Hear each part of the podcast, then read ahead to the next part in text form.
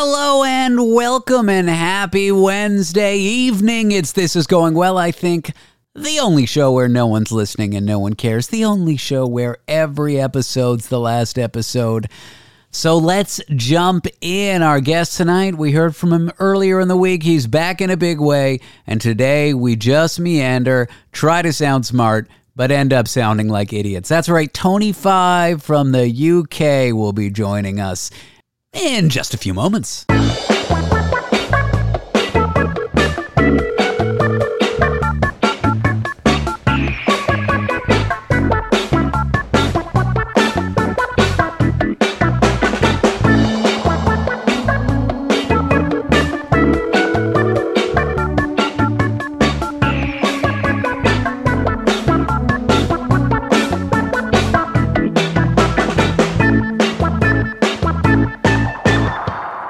Knows what we're talking about, but when you fuck this up, when you have to deal with the consequences, you're going to be like, oh my God, oh my God. I'm not going to say I told you so, but you can prevent all this. No, no, no. You should say I told you so and bring it up and fucking revel in your uh, ability to prove yourself right. No, I'm not like that. I'm the kind of friend that when I give you some guidance or advice and you don't listen and you do it the opposite thing, Yeah. wh- when it blows up in your face, I don't stand there and say, I told you so. I say, how can I help? That's the kind of friend I am. And that's the kind of manager I was in my last job. Wow. I, I would say to the people who work for me, I think you should do it this way. If you insist on doing it your way, which I think is wrong for these reasons, not only will I support you, but if it blows up in your face, I will help you fix it.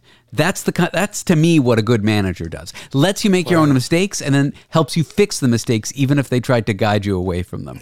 You- sound like an amazing dad as well. Well, I've learned from the worst. From the worst. Uh, all right, your intro music.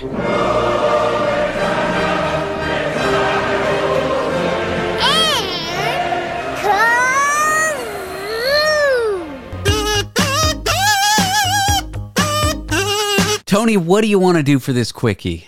Fuck me, David. Um, that was a right miserable episode last week, wasn't it? Yeah, uh, did you listen to it? Uh, I listened to it, and uh, you know, despite talking about my uh, quite severe period of depression, suicidal tendencies, uh, one person reached out to me and asked me about my car warranty. Oh, yeah, that's very important. Uh, you can tell we have listeners who are very concerned about your renewal of your car warranty that you may or may not have.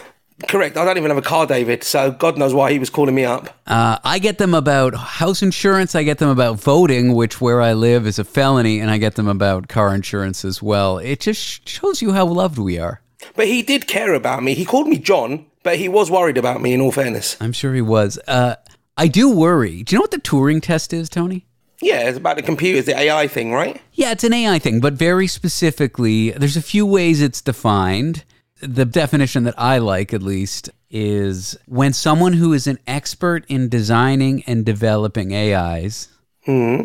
sits at a computer to chat with somebody, they can't tell the difference Tell- between But- the computer and somebody else. So they can be fooled by an AI that they're typing to. They don't know if it's someone in the other room responding, and they don't know if it's an AI. And I think the key indicator there is they have to be an expert. They have to know what to look for. They have to, and they get to spend as much time as they want with it. Um, because the, the average person who, d- d- like an old person, no offense to the elderly, Oh no, my mum hasn't got a fucking clue. Fuck me, she'll talk to a microwave. if I sit your mom down at a computer and I say you're typing to somebody right now, she'll just Yeah. immediately believe you, and that's fine Yes. because she's not going to go deep. But an expert will go deep. And I guess what I'm trying to say is once the Turing test can be passed by someone typing, uh, and then it can be passed by vo- vocal or voice or speech synthesis software, I guess is what it's called.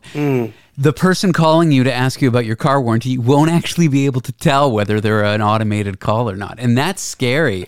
I see you're saying it from the other way around, but I think it's already there, David. There was a big thing on the TV this morning about um, some uh, war. Is it Google or Apple basically working with Universal Music to license people like Frank Sinatra singing Coolio's "Gangster Paradise"? Yeah. and it sounds. Ju- I mean, it is amazing, and it sounds like him. And where do you sit? Because it's probably Frank's voice, but he did never sang Gangster's Paradise. So who owns the license to that? I mean, one day when you've got maybe two or three listeners, will AI be? Will there be a David Cooper AI? So I, for the longest time, thought musicians or even people on the radio or podcasters or comedians or any kind of art that is live in real time uh, or is recorded.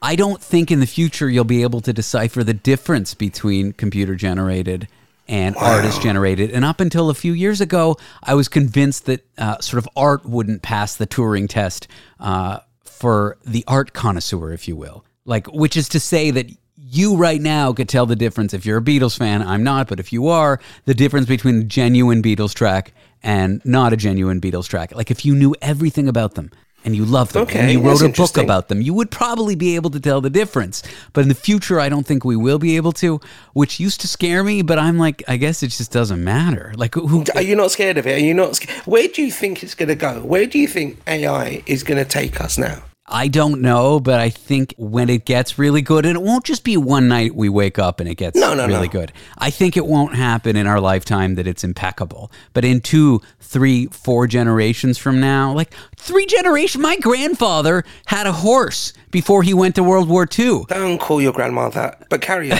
no, he had a horse, and he would talk about how much he liked his horse. You know. Uh, and Grandma Cooper, cheeky fucker. I just mean two, three generations ago, or even four or five generations yeah, ago. no, no, I understand. we that, didn't have electricity, you know. Um, and then and then when we did have electricity, it was pretty shitty for a long time. Yeah. So I guess what I'm saying is, four or five generations from now, fortunately, we won't be alive for it. Uh, I don't. It'll have transformed the way we live, the way we communicate, the way we consume art, the way we spend our free time, the way we work. that we travel.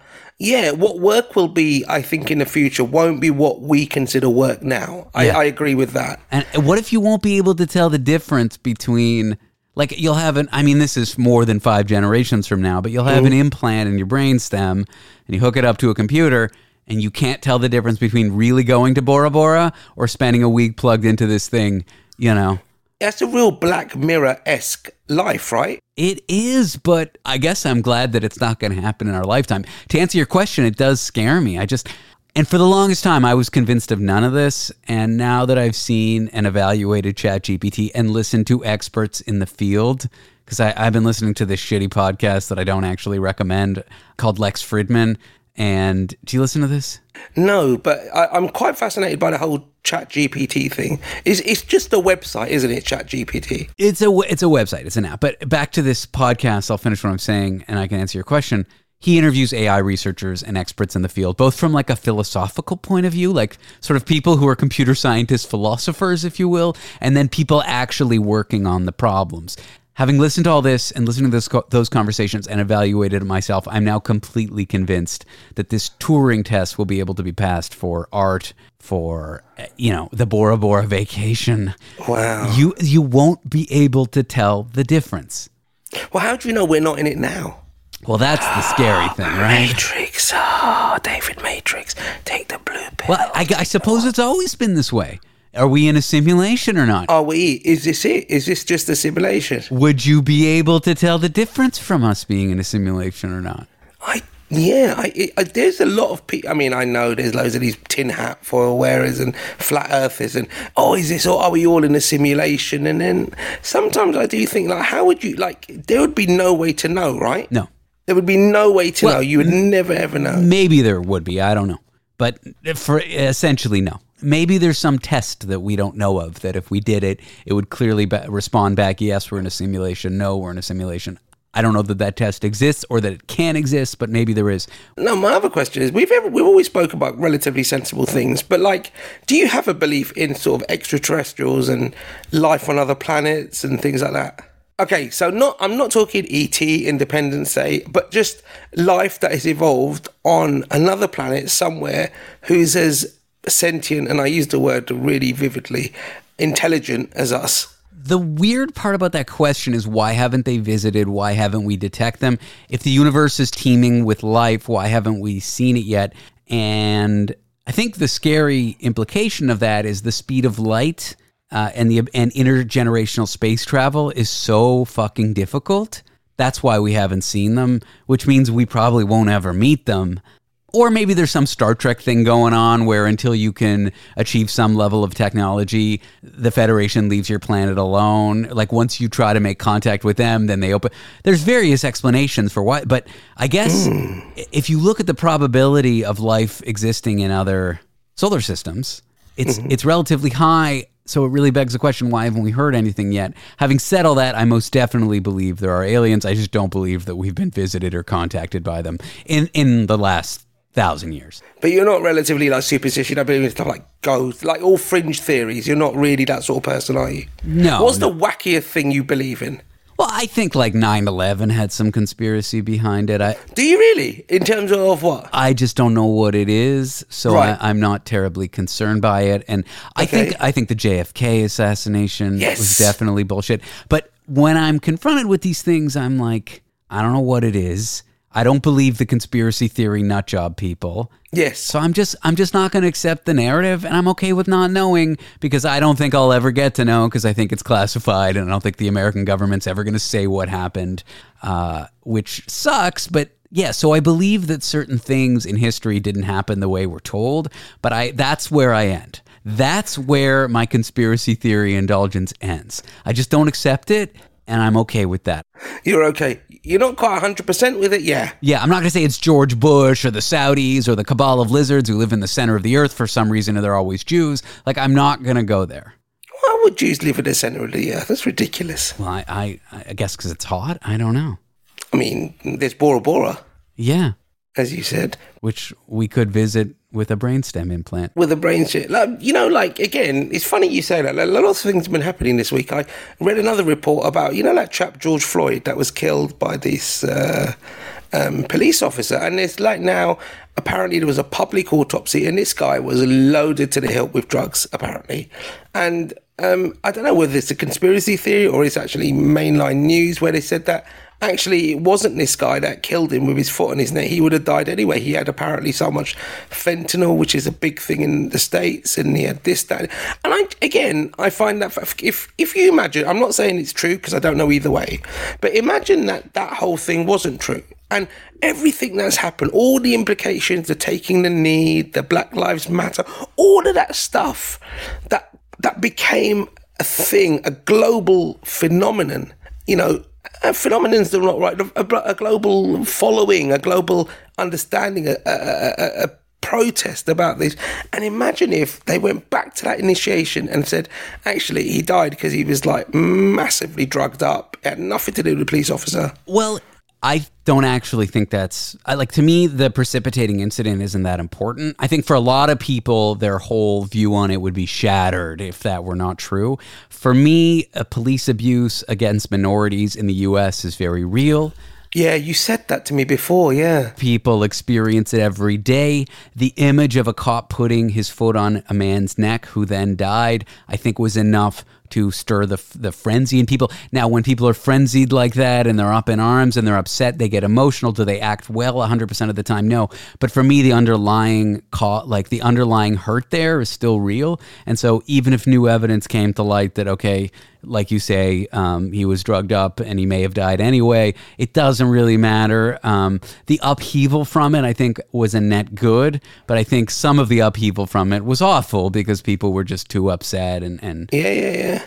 It, it's a very funny thing when I think about America in all seriousness because your racism is so overt there. It's Yeah. so in your face. It's like real top tier racism. Whereas we're kind of dollar store racism. We kind of hide it in the background behind nuance and and, and politeness and you know maybe not giving someone a cup of tea. It, it really, really insane. We don't like string people up anymore. Whereas that still happens in the states. We don't go and shoot them. We kind of just don't give them a job. You know, it's that sort of weird. You know, uh, the biggest case here where it was classed as institutional racism was one young lad. He was 18. He got stabbed. I think it was 20 something years ago. Uh, it's, it's a big Stephen Lawrence trial, basically, and it's still being investigated today, 20 something years on. And even now, the commissioners of the police, the Met commissioners, will not ever admit that the Metropolitan Police, which is the, the largest police force in the UK, is institutionally racist. They'll say, no, we're not, no, we're not, even though, you know, a lot of people have come forward to say it's a big, you know, a white boys club, essentially. And, you know, that's the way it was. Um, and, and uh, you know, Touchwood, I've worked with police officers for the last 10, 15 years, and I've, you know, I you, like any job, you meet some weird ones, you meet some awful ones, but I'd meet the same sort of demographic in McDonald's, I guess. You know, like there's never going to be anybody you know, perfect. I do find it very strange that um, I, I, you know, there are some times when I sit back and I think about where we were a couple of years ago in terms of the lockdown, and I genuinely thought we would come out of it and humanity would have changed, maybe appreciated things a little bit, but it's like nothing's happened now. It's crazy, huh? Do you not think? It's like nothing happened at all. Yeah, I think all all those social movements, like no good, no bad, came from it. It just kind of went away, and we're back to normal.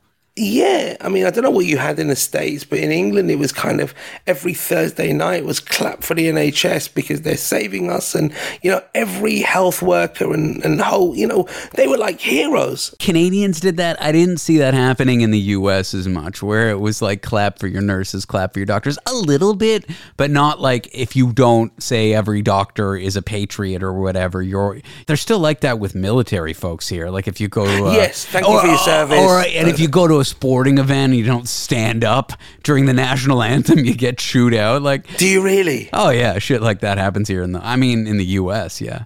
So if you don't stand up in the middle of a um, in like a national anthem, show patriotism, hand on your chest, hat you know, off the card head, carrying, yeah. flag waving American. Yeah, take your fucking hat off your head. That is, um, I, I, I do find that abject patriot. I mean, like now, again, I don't know how good or bad it is now. The thought of President Trump being re-elected is a genuine thing, right? yeah, but it is a genuine, as in it could. Ha- you're, I mean, for those who are not watching, he's rolling his eyes, shaking his head, but. From here in the UK, the, the news is that it could happen. Yeah. Even though he's a criminal, you can have a common criminal as a president because it's in your constitution. Yours, but the Americans. No, yeah, yeah. and uh, I mean they're getting ever closer to like finding him guilty, but who knows? It's like it's like every day it's closer, and it's been that way for six, seven years now. So right, uh, I don't know if I don't know if it's just another smoke and mirrors, and he's going to be president again, or he'll be in behind he'll be behind bars in six months. I just don't know. And the reason that people vote is it just they just don't believe it right? They just think, nope, he's the best thing since sliced bread, and yeah, they think wow. all of it's the liberals uh, coming after him for no reason because he's a great uh, patriot. That's what they think. It's insane. Do you find it very, very, very strange? I, I do think, as we said before, the whole COVID thing was such a huge thing in all of our lives, right? Anybody of sort of non-child age, anybody probably from about five or six onwards who went through it, this was a massive thing in their life, right? And you imagine a couple of years ago, we were told not to go outside. Can you imagine that? Even so the goody two shoes who got vaccinated like me like you who listened to the guidelines who tried to prevent the spread who kind of trusted the government and, and thought it was your civic duty to behave a certain way. It was a big part of our lives. But for the people who thought all of that was bullshit who thought the vaccine was stupid who thought lockdowns are stupid who thought okay i'm not going to wear a mat like for those people it was also a huge part of their life too. It was a huge part of everyone's life. Absolutely. It is um, just so amazing, like, to think that the whole world, this was a global event. You know, I, I can't think of any other global event. Can you? Um, like, even in historically, apart from like the meteor coming down, 9 11 was the last one. No, but was that a global event? I mean, yes, it was a big event, and yes, there were, but was everybody affected in pretty much equal portions. No. Maybe not Asia. Yeah, exactly. But all of the Middle East, all of Europe, and all of the uh, Nor- North America. So, no, you're right. It wasn't global. Yeah. Was there any global? But I mean, they said there was a, the Spanish flu, influenza, which was a huge pandemic, right? Well, World War II would have been the last one. World War II, yeah, I guess. But then I, I asked my mum, and, and, World War II in sort of places like Mauritius and the, the, you know the islands, it was just something they heard of on the radio. It wasn't really a thing. Well, I mean, there's always going to be remote countries that don't participate in these things, but uh, like all like the major players in all the continents participated in World War II. I would say that one was the last one. It uh, just it's just amazing, you know. Like to think that we've all gone from that to just like nothing, complaining about everything again, and life just and putting up and and and really going over decisions that were made during that period and criticizing them when nobody knew what direction to take. Yeah, I think governments tried the best they could and they fucked up in a lot of ways, but the critics were so loud and the critics were spreading such toxicity that if you gave any credence to the critics, you were you were kook yourself. Um, I don't know what the what the happy medium is to look at it and say, here's the mistakes we made, so we can do it better next time. But also, like you people who are insane and want everyone to die because you want to spread illness because you don't trust the government at all, don't give them a voice. Like I, I don't know what the fine balance is. So we just kind of aren't looking at it, are we? I mean, can you imagine if this like you know, there's so many things about people saying there's an, you know, now it's a the new pandemic. You know, something else might come, and this is what we're going to do. The new, and and they called it the new normal, but actually, the new normal is just the the the awful past you know, the awful abnormal. You know, the new normal was when we were masking all the time, when you had to have a vaccine passport. Like that was a, what people were referring to as the new normal. God, but but now it's like you can just go up and lick the pavement and no one cares anymore. It's just so strange. And on that note, should we lick the pavement on this meandering episode and call it because it's late over in the UK? It is, David, but I'm glad to be back. This was more of a normalish, uh, I say normalish chat with us. It's just, uh, just a bit of crap, really, really. But, you know, like I said, normal, confusing, scattered. Yeah. So I, I, I was going to discuss with you my ideas, David, for how we're going to push this podcast into the upper, you know, millions of viewers and listeners, David. Are you ready for this? I'm ready. So I'm going to try uh, next couple of weeks to find a third party to come in on our Zoom chats, which we will record. And you, David, the eminent interviewer, the Johnny Carson of uh, internet podcasts, will interview this person and try and work out what this person does. So it's like a game. I got to figure out, you bring them on, and I got to figure out who they are. Correct. Love it. We'll do it next time. Yeah, I'm going to find somebody random who does something interesting and you're going to find out as much as you can about them. But if you get a magic clue, I mean, I'm going to play a little game, I'm going to have a little card up, and if you find a certain fact about them, you will win a postcard from Tony. Okay, the postcard from Tony challenge is the name of the episode. It's the idea I came up with on the toilet recently. only, yeah. the, only the finest. Tony, as always, thank you, and get to sleep. You're fucking. You look tired. You sound tired. Don't be racist, David. That's just the way I look. Okay. Love you, baby. Mwah. Love everybody listening, and uh, thanks for your concern, if there was any.